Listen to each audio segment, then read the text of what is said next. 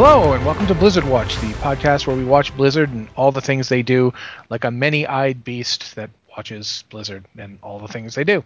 It, it's pretty simple. Hi, I'm your host, Matt Rossi. Uh, with me this week are two amazing co hosts. Uh, neither of them have bit by radioactive spiders, to my knowledge, but um, if they have, they'll let you know later, I suppose. Or maybe they won't, so their secret identities won't be ruined. I think that's how it works. Anyway, um, I usually introduce I'm not just going to switch it up and go straight to Anne. Uh, Anne, what have you been up to this weekend? I haven't been bitten by a radioactive spider. Well, that's not suspicious at all. I've been stung by a scorpion before, though. That was, was unpleasant. It, well, we, you live out in the middle of nowhere, so it might have been radioactive. Might have been. I don't know. Mill tailings were kind of prevalent, but that was mostly in the valley. So I don't think that it was actually radioactive. Well, let's know it didn't give me superpowers. It just gave me hives. So perhaps you now have the superpower to grow hives. It will. I don't know. no one would want that. So. Superpower. Anyway, uh, what have I been up to? You Playing the game mostly. I'm leveling alt number five, five, five through Legion because. What's this one? Huh? Which one's this? Uh, this one is another druid because I, I am the last person to criticize you on that. So okay. Yeah, I mean, I have I, I don't know why. Just for whatever reason, right when I think that I'm done with everything, I get bitten by the bug again. Also, um, I'm exalted with Nightfallen now, and I'm about three quarters of the way through the quest chain at the end of it, and I'm probably going to finish that up in the next day or so here, um, with the whole insurrection whatever storyline that comes after you hit exalted. Um, I I love Suramar. I never want to leave it. I'm gonna hate leaving it because it's so good. Like it just keeps getting better. I, I keep thinking that at some point it's gonna stop being good, and it has yet to do that. And I feel like the whole thing is going to be done and over with before it stops being good, which is great on the one hand because that means that I'm going to thoroughly enjoy the whole thing and not be annoyed with it at all. But on the other hand, it means that it's going to end and it's this thing that I really love and I'm going to hate to say goodbye to it. You know what I mean? I understand. Yeah. Uh, at this point, we should probably loop Alex in just because he's been patiently waiting. Yes. Uh, Alex, what have you been up to Hello. this week? Um, well, Horizon Zero Dawn launched last night. Uh, I'm okay, very yeah. tired now because I stayed up all night playing it and I shouldn't have and uh, that's probably what I'm going to be doing with my spare time for the next. Are, are you having fun being Robot Dinosaur Hunter? That game is yes. beautiful looking. I mean, I've just I've seen screenshots from it. and It's utterly gorgeous. It's, it's like, gorgeous and amazing. I like, mean, I can go ahead. It's like Thundarr the Barbarian, isn't it?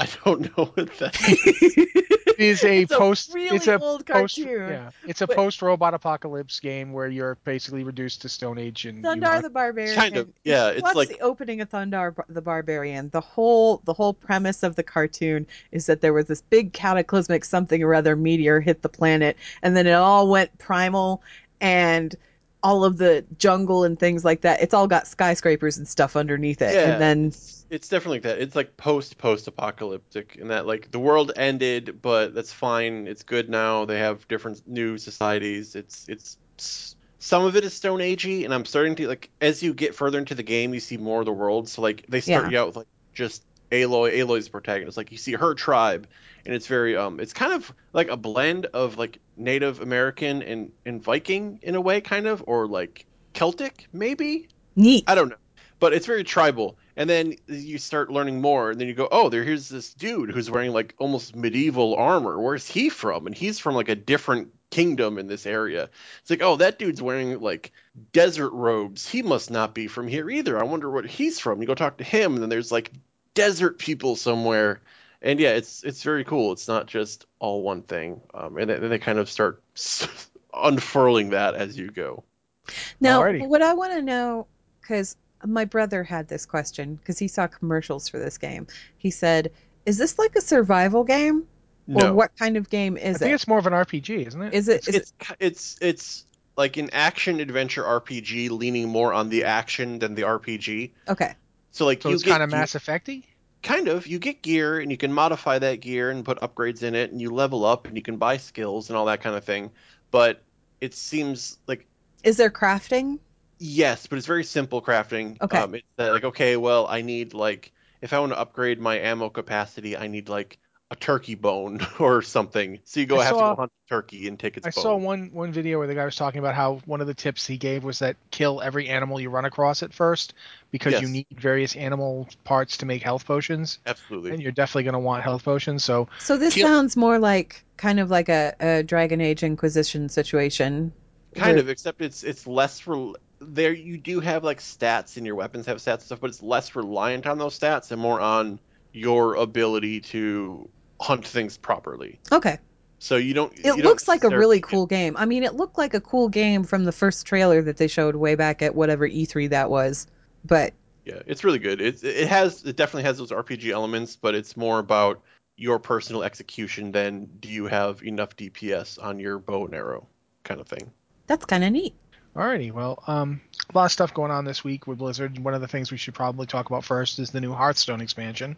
Um, I don't play Hearthstone, so I'm probably not the best person to talk about it. But it is involved. It is basically set in one of my play- favorite Warcraft areas, um, Ungoro, because dinosaurs. And May, you know, may I complain about something Go ahead. today? sure, go ahead. So I jumped into Hearthstone for the first time since before Mean Streets of Gadgetzan. Like today, I was like, Girl looks pretty I cool. like how you and- asked if you could complain. As like if we like could we're gonna it. stop you. yeah, As if we so it's like- could. like Ungoro looks pretty cool. Maybe I'll play it. Um, there was a new patch today. I'm gonna go in game and, and kind of see what that's all about, and I'm gonna whatever. So I open Hearthstone. I'm ready to just like look at my card collection, figure out where to start. And the innkeeper fella pops up. He's like, "Hey, welcome back. You haven't been here for a while, so I'm gonna make you fight these guys over here real quick." And I was like, "Wait, what?" And it opens up this screen where it makes me want to do like versus AI matches against like three of the characters or whatever. And I'm like, I don't want to do this right now. So I look for the X to close the window. There's no X. I have to do it. It won't even let me look at my card collection. Like, I, because I haven't played in so long, it's forcing me to do this versus AI stuff when I just want to like poke around at the new patch. I didn't want to do that. I don't want to do that. I just wanted to play the game. So I closed Hearthstone, and the chances of me returning this expansion are now zero because it it's over. The moment passed. They ruined it. That's unfortunate. Why would they make you do that? I don't understand. I don't Is it just because oh hey, there's been a certain amount of changes, so maybe we want you to familiarize yourself before you do anything weird with your cards? If I don't know, but uh, if you're I was listening to this now, like just let me go quickly. If you're listening to this now and you know a way to close that, please let us know. Like if you're in the comments and you're listening, because that's annoying. Yeah. yeah, I was My talking wife plays to uh, Anna in our chat, and Anna said, you know, after she hadn't played for a while, she jumped back in, and it made her do that too.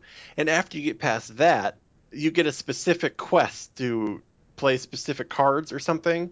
And until you complete that quest, the game doesn't start let you getting new daily quests. what the heck? That's not good. Blizzard, if you're listening, don't do that. Like So, un- um, undo that. Whatever that is, get rid of it. I almost came back for the new expansion, but I'm not. You're welcome, Blizzard, I guess. I don't know what that was about. Slowpoke in the chat channel says it may have to do with their new quote unquote only this year's card packs are legal thing. But that didn't have anything to do with it. It's just like you haven't played in a while, so fight these guys first. Like Huh. there was a penalty for not having played. It didn't. Well, I don't think that it's rates or any supposed. I don't think that it was meant as a penalty. I imagine what they were doing was they put that into place so that you know people coming back in they could get a feel for all of the changes that had taken place and how to play the game in the wake of all of these changes before they started going into their card deck and inadvertently like deleting cards or not deleting. mean, what do you call it? Disenchanting them, or is that what you call it? Yeah, I mean, it should just Dustin be like, hey, you haven't played in a while. Would you like to learn about what's changed? And I would say, okay. Yeah. Or I would come back later and be like, tell me what's happened, you know. But I just wanted to open the game and look at my card collection and look at the new patch and see what was going on. But instead, I have this like gate I have to unlock first. Well, yeah, that seems a little bit excessive. but all of as that bad said, idea as that sounds, we should probably talk about Journey to Ungoro anyway. Uh, yeah, all of that said, the reason I was like, hmm, maybe I'll play again is mostly because Elise Starseeker was in the Ungoro animation with the the trailer. Junior Explorers Scouts, which was awesome. So that's all I've got. Uh, I personally I like the sound of these quest cards that they're putting in, they're implementing where you get a card that has a quest on it and if you complete the quest during the game, then you get something really cool out of it. But they're hard to do. It's not an easy thing to do. It's not an easy like Yeah, it's it's funny because Heroes of the Storm kind of did this yeah. as well. Um, some heroes have talents that are quests. Yeah, where- Varian Varian does it. I noticed it when I got him. Yeah. Varian has like your first your first level talent. You have choice between two quests and an actual talent. Yeah. So, uh, so basically, it's always for me. It was always I'm picking that talent because I ain't even trying in this quest thing. Yeah, so it was like you Yeah, can Jaina had the same thing. the talents were like, all right, well this one is a quest, so you don't get the full power benefit up front. You have to complete this specific task over the course of the game, and once you've completed it, then you get that power spike. So, so it's Hearthstone implementing the same thing here as the Storm did, basically. Right, but I like the idea of it because if you like the example one that they had was it was a quest where you had to summon seven death rattle minions over the course of one game, and then the reward was a card, Amara, Warden of Hope, which is a super powerful card. Um, crazy, crazy powerful card. Um, It was like um, it's an eight changes eight eight eight push with a taunt. makes your hero's health forty. Yeah, it's she's an eight eight with a taunt, and then she has a battle cry, and the battle cry sets your hero's health to forty, which is just crazy. See, that would be they- why it's so hard to complete these quests. But I like the fact that they're throwing these challenges in there. I think that's pretty cool, and it adds a different element to it. I kind of think the adapt keyword thing is interesting. Honestly, the fact that it just allows you to choose your upgrades for various minions, and it alters them in specific ways. There's Yeah. like 10, 10 possible adaptations. Because it'll be, I mean, the quest thing is cool, but as you pointed out, it's not exactly easy to do.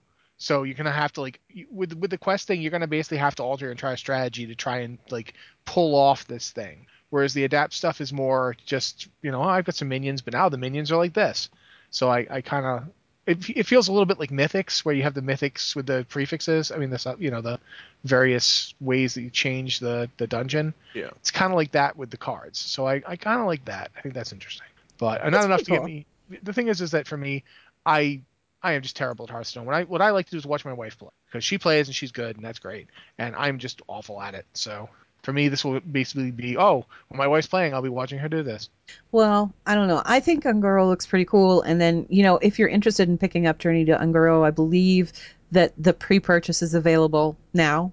Like you can go pre-purchase it if you want to, and it's going to be available in April, Um, I believe. They yeah, didn't specify April. when in April, just April. I couldn't tell you if the pre-order's live because Hearthstone won't let me look at the store in game without first doing that thing. well, I've seen um, announcements from okay. yeah from Blizzard that said that you could pre-purchase it now. So yeah, you can theoretically pre-purchase it now. Yeah, that that's not good, Blizzard. You should not do that. I, I'm wondering why they did. I mean, I guess I kind of get why they would do that, but the thing is, is like that would be handy for somebody who really legit hasn't played the game and hasn't followed anything that's been going on with the game since they stopped playing. But you write about the game for a living, so you know everything that's Yeah, going on. it's you just- just want to play. Tutorials are supposed to be optional. Like if their idea is, oh, we're gonna ease you back into the game. Like give me the option to do that. Don't block me out from accessing the game until I do this task you've given me. Like Yeah, I didn't show up to my job. I opened Hearthstone. Come on. it just it it's it's not not fun, not fun. Blizzard, you know how you want to like make it fun? Yeah, that's not fun. Make it optional. It'd be speaking good. of speaking of something I know that Anne at least thinks is fun, um, we have a lot of speculation on possible new Overwatch hero. Which, and s- I mean, you wrote the article I'm literally looking at right now, so I'm going to throw it to you, Anne. Uh, what's the current state of this? Like, do we do we think that this ten year old is going to be a next Overwatch hero, or what are we what are we thinking? Okay, so I still don't think that Effie Oladele is that how you pronounce it? I don't know. I haven't heard anybody actually say it aloud, so um, I'm guessing here. Anyway, so Effie is the one whose photo came up or picture came up with the interview, and that was was it last week? Yeah, it was last week.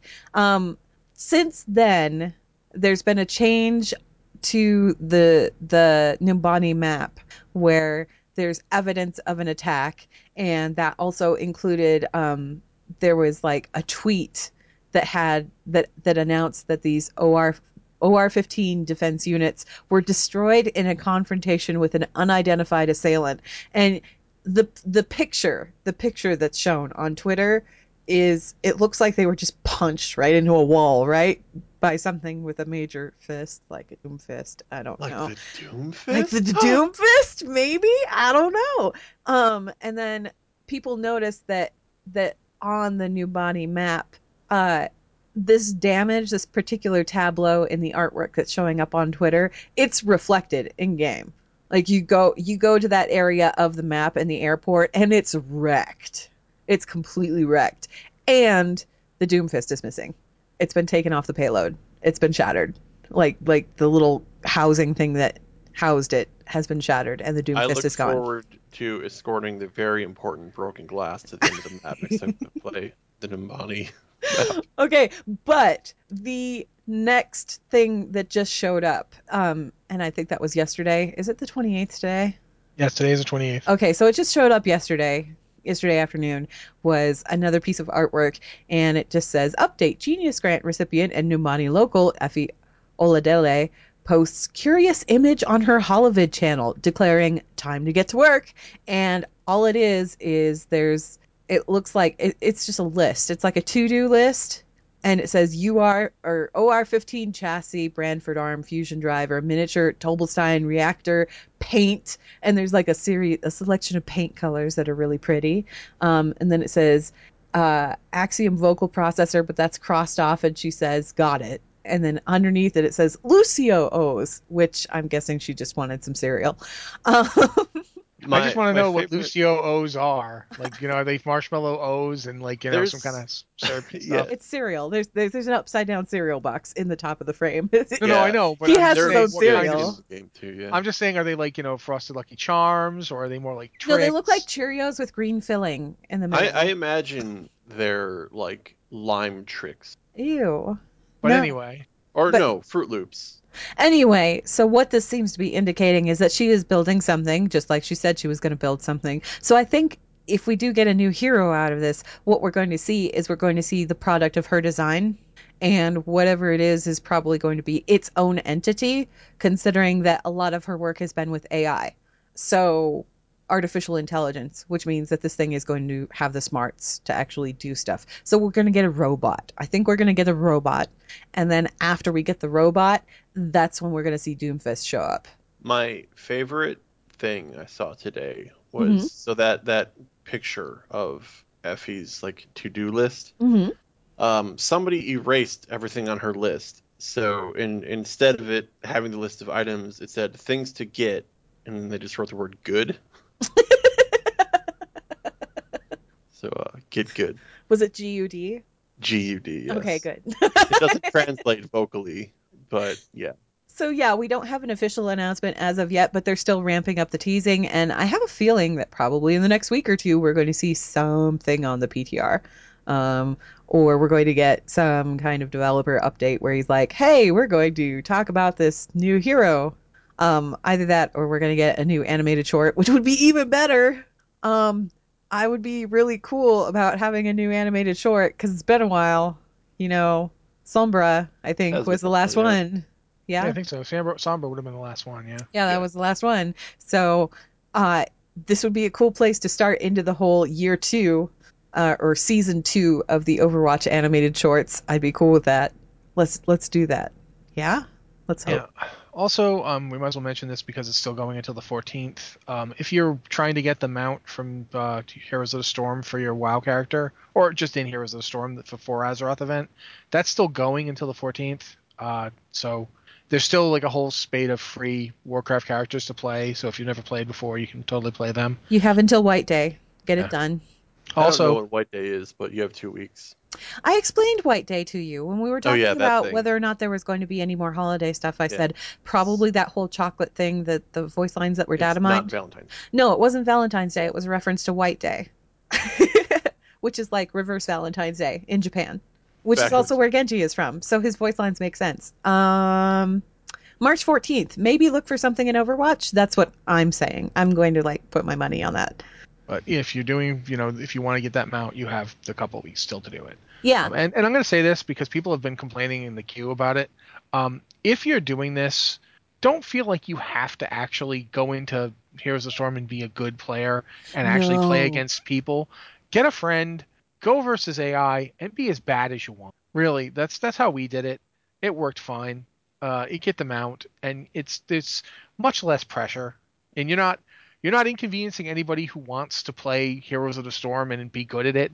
Because that's I would have hated to have done that because you know people people were like actually trying to play, and then I'd be Look, in their team. I loved what we did, where we just made a group. We went in, we played versus the AI. There was nobody on the other end of that thing, just a bunch of dumb robots. We put it all the way down on easy so that our pathetic selves were not challenged too much by this because this was a brand new game to a chunk of us. And by that, I mean, I think it was just you and me, Rossi, that hadn't really played Liz, at Liz all. hadn't played it in a while, and you and I have almost never played it. Yeah, but Liz had played it though. That's the thing. Yeah. Is Liz had played it. I hadn't played it since technical alpha. Yeah, and I hadn't So- played it. I had played it slightly. I think it was officially in beta when I played it, but still, yeah, it had been years. Right. So, So. Nobody's going to shame you if you do it that way. That's how we did it. And it was a lot of fun. It was actually a lot of fun that way. We got to figure out what the difference heroes did. We got to figure out how to play the game, which, you know, I was still kind of shaky on because again, I haven't played it since technical alpha. A lot of things have changed. Um I I don't think there's there's anything wrong with playing against the AI. oh, it's it works fine. It gets you the mount, and it doesn't inconvenience people who are like serious about playing the game. So Yeah, just get a buddy. Get a buddy I playing mean, games. it's much better playing versus AI than I mean when the event first started there were a lot of stories of WoW players just queuing up for like ranked play and intentionally losing because they thought that was the fastest way to get their mount. Um, it's not the fastest way, and they're screwing over the people who actually wanted to play. Just go AI. It's it's Yeah. easy. It's, it's Super easy. It doesn't bother and you anybody. Fine. and if and if you decide you like it, you will have learned enough about how to play it to start inching your way up. And if you decide you don't like it, you never have to do it again until the next promotion where you're like, oh god, I have to play this. So, I do like it, but I don't think that I'm going to dedicate any time to it. I just know that if they do do another promotion, I won't feel bad about having to play it because it's Yeah. actually kind of fun. I like it. it wasn't a bad game. I had a fun time playing No. I had a Uh, good time with it. At this point, though, I'm gonna throw it over to Alex. Sure, if you enjoy our show, uh, all of my whining included, you can check out Curiosity Stream at blizzardwatch.com slash curiosity. It's like Netflix for documentaries. Subscriptions are $2.99 for standard definition. You can go as higher, HD, mobile, whatever, but it starts at $2.99. Uh, it's all documentaries. It's whatever category you like. If I go to Curiosity Stream right now, it's like, okay, I could choose a category, technology, right off the bat, it recommends Human Face of Big Data, which is a documentary about how uh, our society's ability to gather so much data has helped us overcome a lot of challenges, but has introduced brand new ones. It, it's a deep dive into that, and that's just an example of what's over there. So it's blizzardwatch.com slash curiosity. Starts at 2.99. Check it out. It supports us. Thanks. And Yeah. Actually, I still have to go now. do you? Yes, because I have to tell people to send a podcast email. Rossi, to, yes, tell them where to email. Yes, Okay. uh, if you have any emails for the podcast, since that's what we're about to do, uh, send it to podcast at blizzardwatch.com. Um, please put Blizzard Watch or the po- or just podcast in the uh, subject line. That way we know it's for this show and not for the other show that we do. And um, you know, try and keep them. You know, if, if you can keep them to tw- to tweet length, like that's great. That's you know, if you can't, we understand, but try and keep it as short as possible because Anne has to read these things, and after a while, it starts becoming her doing like a, an audio drama of the emails for the show. So we want to try and keep it just as, sh- as short as we possibly can. And now she will perform that audio drama for us. Okay. Give us your best dramatic voice. Well, no. In a world. In a world where Matt from Edinburg, Texas emailed us, he said, Hello, Watchers. I've been a listener for a few months now and thoroughly enjoy all the content you guys release. Thank you. My question concerns Gearing and Legion. I took a hiatus from the game for several months and I'm just returning. I'm mostly a PvP player as I don't have time for organized PvE content and I don't have a group of players with which to do Mythic Plus dungeons or raiding. How can I go about gearing my character for PvP without doing either of these? Are world quests the only way or am I SOL? You can PvP. Yeah. Like gear is relatively unimportant in PvP. Like they adjust you based on your class. Every class has a what they call a I don't want to say a modifier, but I can't remember what it's called. It's a, effectively like a theme. They they your character your class is just set at a certain level, and Don't gear they call it a PvP profile, like the Death Knight PvP profile or whatever? something like that. I forget what it's called, but I know that it exists. Um, here's every class here's the has them. short of it, Matt. PvP gear doesn't exist. Well, Really. it does. It does exist, It but it doesn't, it does, doesn't but- matter. it doesn't matter. You can It's go in with no deal PvP gear at all, and you'll be fine. Yeah, what happens is you basically as your your gear's item level is added to your character's power, Mhm. and so as you have better gear, it, it adds to your power, but it's not like in the old days when you know I've got like you know to use a, an older expansion, I've got like 560 gear, he's got 520 gear, I'll rip his head off. Um, it isn't like that anymore. It's it's basically your class has a certain it has basically like they took mastery and made it like a whole thing, and then they they boot they act some your classes uh your gear adds some to it.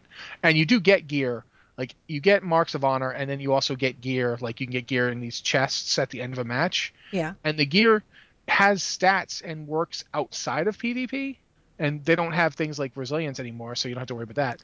It just you can use it outside of pvp and then you can you know use it in pvp and it just adds a little it's so you'll be fine you can just you can literally just go pvp and you'll get enough gear to do other stuff in the game if you want to Yeah, you don't have to worry about gearing your character for PvP. All you need to worry about really is gearing your character, period. And you can do that through world quests, you can do that through LFR, you can do that through if you go into the group finder, you can usually find people that are doing mythic dungeons if you really want to do some mythic dungeons, that kind of thing. Um, I know my character, um, my main quote unquote that I have right now is at eight I think my character's at like 868 or something like that. And that's just through World Quest and then the occasional LFR, the Yeah, occasional the gear, Mythic. The gear you can get from solo world questing is actually pretty darn good. Yeah, it's not bad at all. in 7.2 it's going to be the default is going to scale up to 860 Yeah, that's before it starts titan forging and war forging and all that because it'll Right. it'll roll for a bonus multiplier. So sometimes it'll be higher than the eye level that's listed on the reward thing. So I wouldn't worry about it too much. yeah if Really? is if all you want to do is pvp you absolutely can gear through it i've seen people standing around in pvp gear it's it's quite easy to get not easy you will have to actually do it but it's not it's not a problem I have a You couple to of pieces that I got just from doing because there are PvP world quests too that you can Yeah. do, and I mean I've done those on a. I don't even PvP, and I've done them on uh, my character because, hello, they give you marks of honor. You can use the marks of honor to buy those old gear sets for transmog, which I like. So yeah it's it's really not there's an a method to my madness here. but yeah, um, I, I I think that pretty much covers that. Yeah. Yeah. Yeah. Okay. So uh, our next email is from Jimson. Know your horde, Nessingwary. Any relation? Do we think? I don't know. Anyway, he says, "Morning, Well, fellas." yes, that's What? uh, the, the comment as in the queue and so forth as our Jagoda. Okay, cool. Anyway, morning, fellas. In your opinion, who was, up to this point, the most successful old god? They all have unique achievements, although N'Zoth may be a little harder to quantify since we haven't gotten much information on him. Also, do you believe Xal'atath to be the remains of an old god by that name, or a piece of one of the four known entities? Thanks, Jimson Nessingwary. Uh, I think Yashaj, Y'Shaarj was the most powerful, and even dead, it's probably had the most effect on the planet. that's that's the only reason why I would give that answer is because but then then again I don't know if I can go with that. Because the thing is is that, okay you had Y'Shaarj who was obviously the most powerful old god at the time of its death. Like when it when it was ripped out of the earth it was because they went after that one because it was the most powerful because it was the the, the biggest one with the biggest largest hold that kind of thing. However in in separating Pandaria from the rest of the world, the Pandaren kind of isolated his effects. So they were just restricted to that one island that nobody really knew was there for like 10,000 years or so. So See, I, but I- I that's was- true. But then you have what happened after it was found, right. and it's had a pretty big effect ever since. Like he kind of jumped. He jumped to the head of the line as soon as Garrosh started using him as like you know juicing up his army. okay, Like we're still would dealing argue, with the though, effects. I let me finish. I would say that because Y'Shaarj was isolated for so long, I wouldn't count him as at the top. And I honestly, I think at the top of that list would probably be Saron, because Saron was the one that opened the way for everyone else to get into the Emerald Dream. Saron was the one that affected Malygos and sent him Lulu crazy. Saron had an incredible amount of effect on the Titan Keepers up north. Um, and I, I would say that he was probably the most powerful out of all of them, just for those reasons. I'm, I'm gonna still go with Y'Shaarj because we've got the fact the second you, that the myths go down, you've got Garrosh. Basically, everything we've got from Warlords and Legion is because of Y'Shaarj. Um, the fact that Garrosh went nuts, the fact that he tried to make his, you know, super powerful, you know, new horde using old god juice. Okay, This- but I'm saying that Y'Shaarj was there was ten thousand years or so where no, there was over ten thousand years. Even well, there was an incredible period length of time where Y'Shaarj did absolutely nothing, and Except during that time period, Yogg Saron was doing a heck of a lot more. except he wasn't doing nothing during that time period. He was basically putting, you know, Ra-Den into his total catatonic state when he discovered that, you know, the Titans were dead. It was it was you know the Y'Shaarj's minions that took advantage of that. It was I don't know. I'm I'm not discounting what you're saying. I just don't. I'm I still would give it to Y'Shaarj. Although, again, he's right about N'Zoth. It's very hard to quantify what N'Zoth has been doing because while I just I don't think that Saron- I mean, he's talking what he said here. The question here was who was the most successful, and out of all of them, I think that Yogg Saron had the biggest amount of effect. eh, Because I mean, we're still dealing because- with the Emerald Nightmare. Yeah, but the Emerald Nightmare is as much N'Zoth as it is Yogg Saron. It is, but N'Zoth wouldn't have had door. access to it were it not for Yogg Saron. I, I know that they have that with the uh, tree in uh, Northrend, but I'm still not willing to accept that he wouldn't have had access without Yogg Saron. It's just that he It's did. in Chronicle. No, I know it is. I'm it's not in saying. Like he was the one. Fandral he's the one Staghelm did planted it. the stuff, and and Yogg Saron was the one that took advantage of that. Yeah, obviously. I'm not saying again. I'm not saying you're wrong. I'm saying that I'm not willing to say that without him it wouldn't have happened. That you're you're saying it's impossible that any other old god would have done it, and I'm not willing to accept that just yet. I don't think that don't- anyone else would, because Yogg Don't know what he did all of this us stuff. doing. Yogg also uh, Viku Is this going the to chat. turn into another of the lore watch episodes? You episode? nerds. Look, I'm just saying, Fiku in the chat channel also says Yogg Saron is the most successful, especially with the Curse of Flesh. There's the other big thing that he did.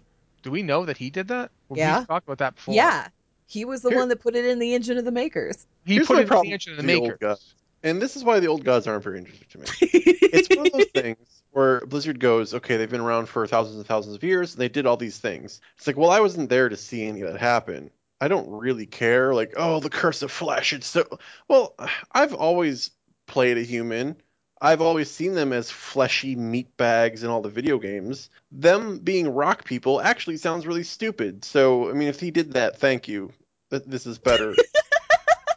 um, I wasn't there for any of that. It happened well before my time. It was never in the game. It was never even a factor. The old gods for me are just ugly things for us to kill. they are the le- to me personally, they are the least compelling villains in Warcraft. So none of them are more successful. They are loot pinatas. That's my At opinion. any rate, I think we can all establish that Cthulhu is on the bottom. yeah, Cthulhu didn't exactly do a whole heck of a lot. I mean, he kind of did because he did the War of the Shifting Sands, and he's managed to survive getting killed twice, which is pretty. a he got locked behind a gate though, so he was Yeah. again he was isolated, so his influence wasn't really as extensive as it could have been. I, I still think we you know his the point he made about N'Zoth is accurate. We don't know enough about what N'Zoth has been doing. We there's been hints about him being uh, involved in those things underwater. Remember like Nagarek and all those guys, like that he's reaching up tentacles to destroy them. There, we just don't know enough about what N'Zoth is up to and what like was he even conscious during all this, or is he just now woken up? That's one of the things that we need to know more about before we can really put The implication seems to be that he is waking up now, but yeah, his his dreams have been bad enough. So, but you know, I, I'm willing to give it to Yogg Saron over N'Zoth. I'm still kind of, I, I still have feelings towards towards Y'Shaarj that I'm not gonna let go of. But we could argue with this for like an hour, and we have other things to talk about. yep, we do. anyway, next I don't care what he did to Ra-Den. I wasn't there for it. But the Xal'atath, the, the Xal'atath question that we didn't answer, um, I don't know. Um, I don't. There's Xal'atath- rumors on both ends. Xal'atath has a similar name to the weapon that Garrosh had that he got from Y'Shaarj, Zalatoth, which was the corrupted image of Gorehowl. Yeah. So it just might be a old god. We made a horrible thing naming convention. you know, You know, Knowing, here's your here's your horrible thing. knowing the old god aesthetic, it's probably like a bug lady shoved into it, and that's that. There was um there there have been different theories on it. One of the theories was that it was actually the remains of some unnamed old god. Another one of the theories was that it was a claw. It was one of Y'Shaarj's claws that had just been made into a weapon. There are Um, so many people I know who have a crush on this sword that I actually Dagger. want Dagger. dagger. Because They you have like an actual What? nerd crush on this dagger. Why? So I because it's a sexy lady voice who Talk to whispers in your ear Mitch. all the time. Gross. Mitch has a crush on it. So because of how many people like want to hook up with their dagger, I want it to be like a hideous bug creature in there. So like, finally I've freed you, my dagger wife, and she's just like screeing in your face with like dripping venomous mandibles. That's what I want. I think it probably is some sort of body part from an old god, but it might be something else. What we know about it for sure, though, is that it, it basically, if you remember the um the the Arms Warrior artifact quest where you you fight the you know I can't remember his name. It's like really hard to pronounce Zakadz or something. There's two. There were two of those things sent after uh, Tyr and all those guys. One of whom got killed in the fight, and one of whom escaped down south to eventually what would become the Gurubashi area and he's the one that he at one point corrupted the trolls and all this stuff and that's how you know he that dagger got down there that dagger is got it's bad news it is it is really bad news so who knows Yeah, I'm just a little bit disturbed that people have crushes on their weapon. That's odd. If Blizzard didn't want that to happen, they wouldn't have get a sexy. Well, all right then. Blizzard knew what they were doing. Y'all enjoy your quality time with your knives. Um, our next email is from Wonderbolt, who says, "Greetings, watchers. Two questions for you today. We're going to answer these one at a time, okay? Uh, First question: If high elves and blood elves are descended from night elves, are they all nocturnal or just night elves? i don't even know if you'd say night elves are nocturnal so much as they're just good at getting around at night like they don't seem to really do a lot of sleeping Yeah. generally speaking. Blood elves and, and high elves definitely aren't. They're they're big time into the sun. These are people who you know before the split would just go out and hang out in the sun just because it's great. They like they like light and sunlight and talking about spring and summer and naming stuff like that. Yeah, they they, they weren't nocturnal. Yeah. They. For being fans of spring and summer, their little uh, air home zone. What is it? S- Uh, Silver Moon. So much the Kel'Thuzad? city. Quel'Thalas means high home. What the the the, the actual name of the zone where you start? Eversong Eversong? Woods. Eversong. Yeah, it all looks autumnal. Yeah. for Yeah, being- because for them being like spring and summer. It's like, dude, it's fall. Look around. That's that's actually kind of the point that they went from their spring and summer period to their autumn period. That's why they're blood elves now. Pay attention to the Leo Your Lore you just edited. I saw you edit. Yeah, but I don't think like the zone. I don't know. Blood The elves trees- are now in autumn. I don't. I don't think. like the trees don't change color according to my mood. they do if you're magic. The whole place was the set whole up with place the power. is manufactured. A wizard did it fine. It's a- Wizard did all of it. A lot Yeah, of well, wizards did it. I mean, I I'll think concede a uh, in- wizard did it. in all sincerity, I do think that's part of the game lore is that when the Sunwell got taken out, everything started like the Eternal Forest started actually having a season again, and it started going into fall before they got the new Sunwell and stopped it. I do think that is actually lore, but at any rate, yeah, the the the real thing that always got me is that the place is named Silver Moon. So clearly they named that just after they got there, and they weren't done. They weren't like all the way not at night elves anymore because Yeah. Silver Moon's a weird name. Yeah. Okay, so uh, second question from Wonderbolt says, if I convert a token into BattleNet balance, can I use that to purchase the actual expansions and games like Overwatch, or is it useful for in-game purchases only? Alex, you have an untold amount of BattleNet balance, so maybe you can Um, answer this one. I actually don't know for sure. I've never bought a full game with my BattleNet balance, but I would assume you can. Um, you can use. I, th- Can you use it on anything on the BattleNet shop? I was about to say that. I think you can, but I don't think you can buy like merchandise like T-shirts with it. So I don't know if you can buy games.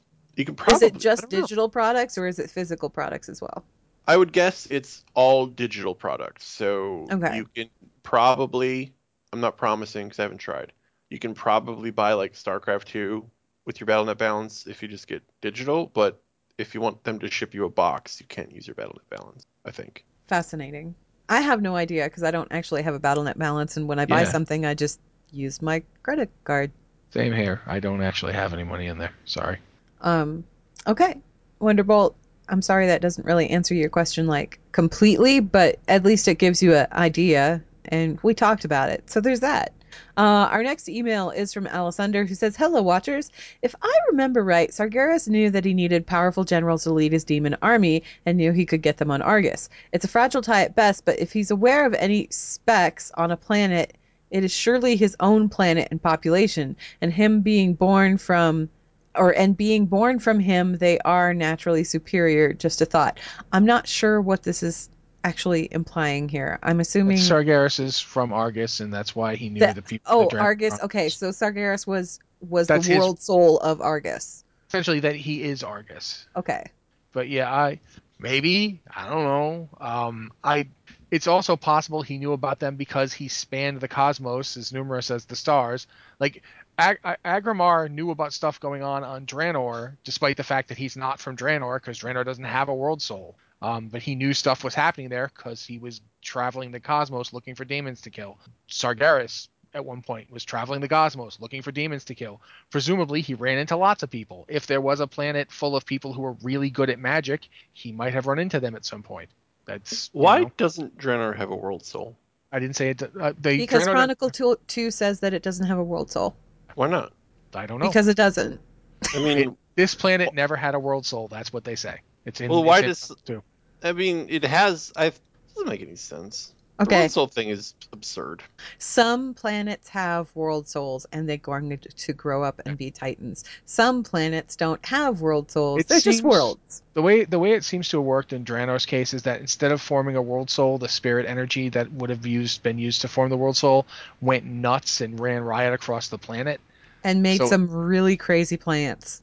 So it's I mean- that's, it's basically the plant the conditions were not right, and instead of getting a it's like if you think of it like eggs, you know, to not to get too. I grew up on a farm. Some some of those eggs got a rooster on them, and some of them didn't. That's that simple. I guess this egg is never going to hatch because no assumed rooster spawned.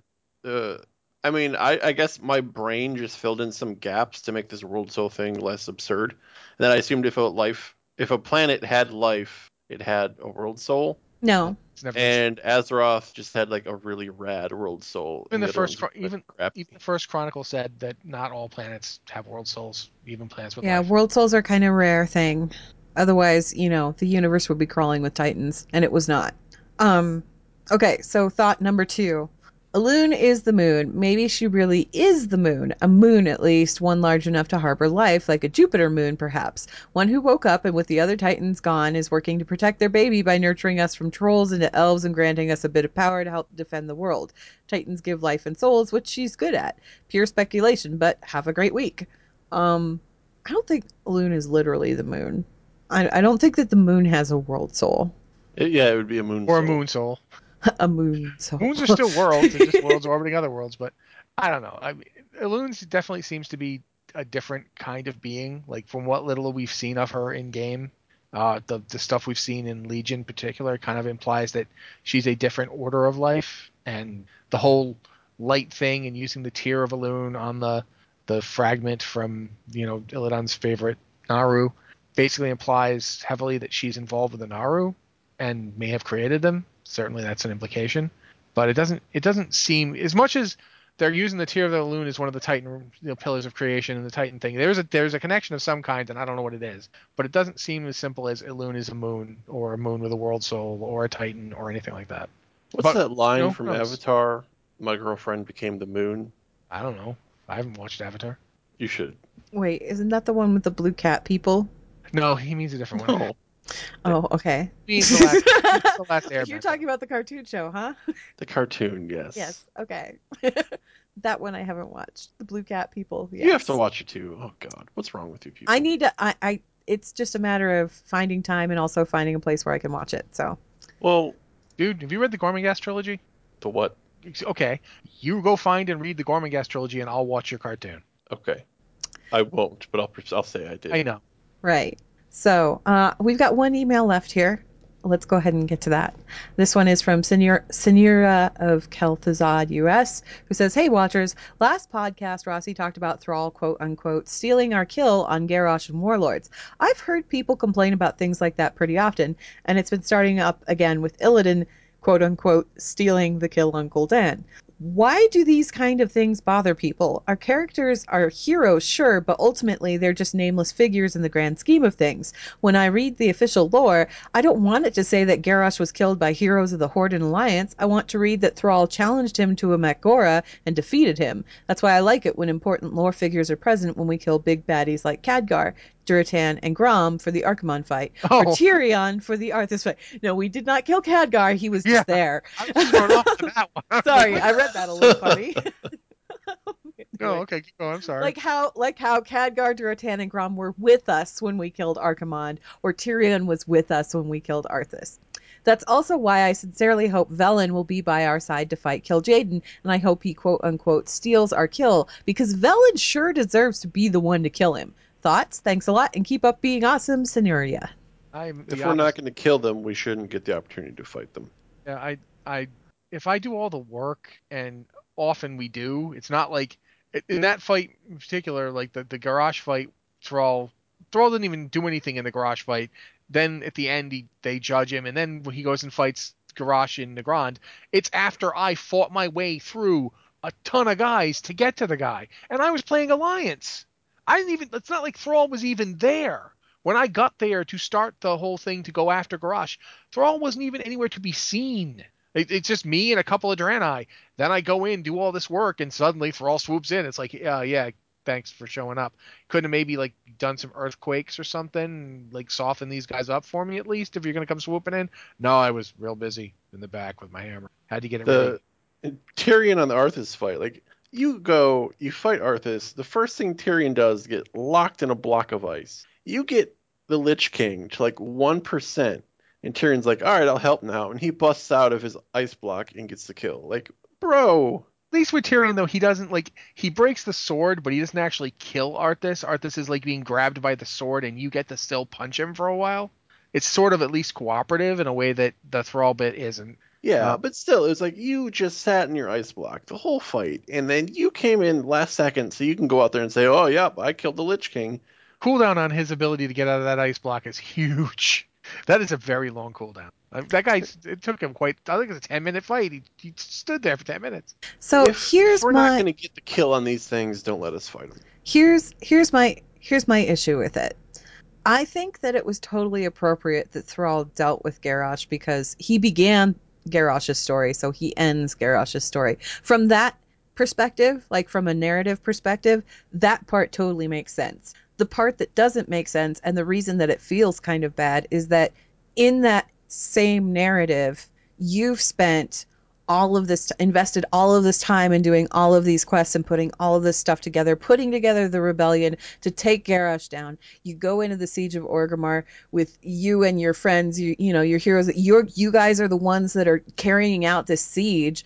You get to Garrosh. Thrall is there. You end up saving him by taking Garrosh down because he gets knocked silly.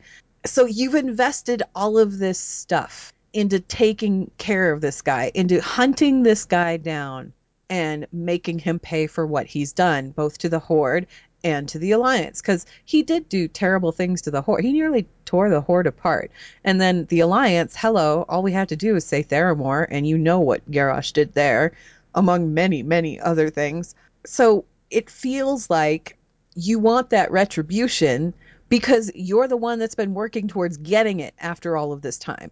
So, on the one hand, narratively speaking, it's a really good bookend, dovetail, whatever, that Thrall gets the beginning and the end of that story. But on the other hand, why did you spend all this time and all this effort and everything invested into hunting this guy down and taking him out when you didn't actually get to take him out?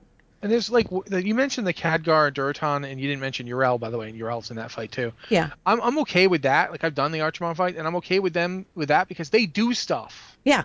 They they don't just stand there for like 10 minutes and cop off an ice cube and break a sword. They actually do stuff. They help you out. I would have been fine with Thrall being the one to, to challenge Garrosh if they'd had Thrall there when I got there and he'd be like, all right, I need you to help me get through these guys. When we get there, I'll challenge him to a Mak'gora he can't refuse, and that's how we'll beat him. And I would have been, okay, that's the plan. But Gotcha. even on the Horde side, that doesn't happen. Because on the No. Horde side, you're with Aggra and you're with, yeah, you're with Aggra, Aggra and and Durotan. Durotan. Yeah. And and once you get to the gate, they're like, okay, go ahead and go inside and confront him. And then Thrall just sort of pops in out of nowhere. He and it's like, yeah, well, where were you, buddy? Why Yeah. weren't you here? What were you off doing? yeah, if if you make it, you want to give them the, you know, for lack of a better word, you want to give them the kill credit. Let them do something so that, and, and make it so that uh, my job is to make it so they can do that. Yeah. and then I don't feel like a jerk. You know, if you want to have Velen be the one that takes out Kil'jaeden, I am not going to argue with you that Velen has reasons here. I, And I'm if not, Velen wants to ask us for help to get to that point so that he can take him down, heck yeah, I will help Velen what every step of the way. Are you kidding me? Absolutely. don't literally have me go through this entire trade, fight everything, get to Kil'jaeden, get through various phases of Kil'jaeden. Finally, he's at like five percent, and Velen swoops in. Just pops in and says, "Thanks, guys," punches him in the face, Yeah. and then it's over. That's Runs it- unsatisfying. he runs in with a folding chair and just takes him out, Mick Foley style. It's like no, He just comes in all John Cena. Yeah. yeah, no, don't, no, Velen. What? Do you hear the thunder, Kil'jaeden? What's going on? My God, is that Velen's theme music? It's like some music sting. So it's not. It isn't that the lore figure should never get to do anything. That's not what we're saying. It's just that if I spent like the amount of time I spent doing the whole the Darkspear Rebellion thing, like setting that up, you know, getting disrespected to my face by by uh Vol'jin while I did it. I mean, I was at the point where I like I was one of the people that did it on the beta when it was it was like he straight up said, "And I don't like you, Alliance." I'm sitting here going, "I'm literally helping you." Like right now. Dial it back. you don't. You do all that stuff. You go through everything. You you see Anduin get smashed by the Divine Bell. You you get to a certain point where if they just had Thrall and Saurfang standing outside the room, and Thrall had been like, "Okay, you have to get us in there," and you know that would have been one thing. But having it be If Thrall had gone through like the entirety of the Siege of Orgrimmar with us, probably would have been okay. But as it was, we arrived and we fought through everything, and we got to the end, and he was already facing off with him. and then he just gets taken out stupidly easy. Yeah, and then Yep. it's and then it's up to us. And it's like, okay, cool, it's up to us. Well, like I said, I don't think I would have had that much of a problem with what went down in Nagrand had Thrall been with us at the onset of it. And Yeah. you know, had Thrall said, Okay, this guy is my responsibility. I did a terrible thing. I left him in charge of the horde. That was a bad decision, and I need to make up for my mistake. So I need your help to get to that point where I can take care of this. Will you help me? And then I would have been okay with it.